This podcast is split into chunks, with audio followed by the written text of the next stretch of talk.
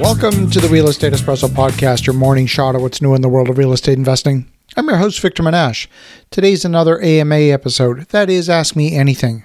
I love to answer your questions, and if you have a question you think is going to be of broad interest, send it in. I'll answer it live on the air. Send your questions to Victor at victorjm.com. That's Victor at victorjm.com. This question comes from Chris in Long Island. Chris says, I'm having a hard time getting offers accepted. I'm seeing so many people closing deals on social media. We keep getting outbid. What am I doing wrong? Well, Chris, this is a great question. I can't say that you're doing anything wrong. The worst thing you could do is pay too much for a project simply to get the short term feeling of accomplishment that you got a deal closed. If you paid too much or you bought the wrong project, that feeling of accomplishment will be terribly short lived. You'll spend months or even years trying to recover from having made a poor decision. I believe it's important to take the time, independent of any outside stimulus, to plan your own business based on the capability and capacity of your business.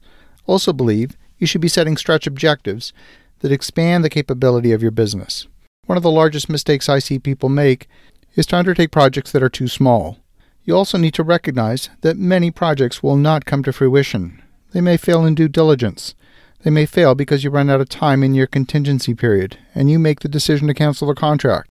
You'll also experience delays in projects. It's easy in the world of social media to play the comparison game. In that world, it's very difficult to know what's the real story behind various projects. It's easy to get wrapped up in the narrative and the vanity metrics. Apartment count is one of those vanity metrics.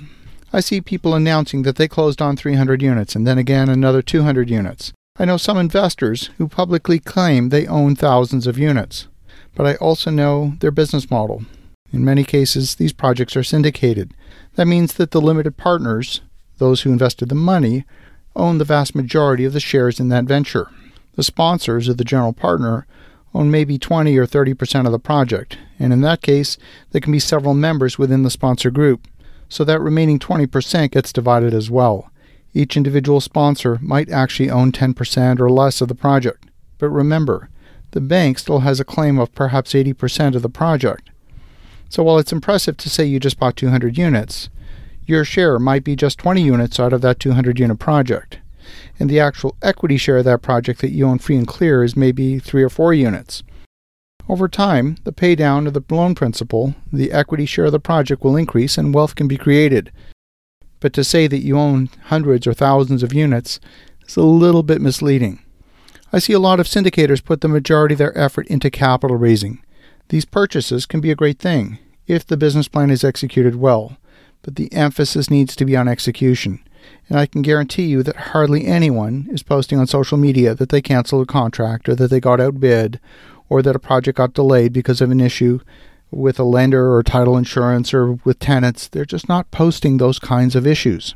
People tend to post their successes only. You don't see the majority of projects that don't see the light of day. One of the most successful investors I know looks at hundreds of deals before pulling the trigger on a handful, and even then, only a small percentage of those will actually close. It's a bit like playing the comparison game with the photos in a magazine. You don't see the model is wearing makeup, that the photos have been modified in Photoshop. That extra bit of flabby skin on the back of the arms has been slimmed down and eliminated to appear thin and toned. The problem is when you play the comparison game, the comparison is against a magazine cover that's not real. And this year, even in our business, we posted pictures of projects that completed. You didn't see the fact that we canceled a contract on a 13 acre property in Houston. You didn't see that we lost a bid on a 10.3 acre property a few hundred yards away. You didn't see that we let go of another 10 acre parcel about 1.6 miles away. This project, when completed, if it completes, will be amazing. We've got a great design, we've got a clear sign of demand in this particular quadrant of Northwest Houston, but so far, we failed to get this project off the ground, no less than five times. Are we doing something wrong? Well, maybe, maybe not. I don't know. But I do know that when we finally get this project launched into construction, we're not going to cut corners and we're not going to take undue risks.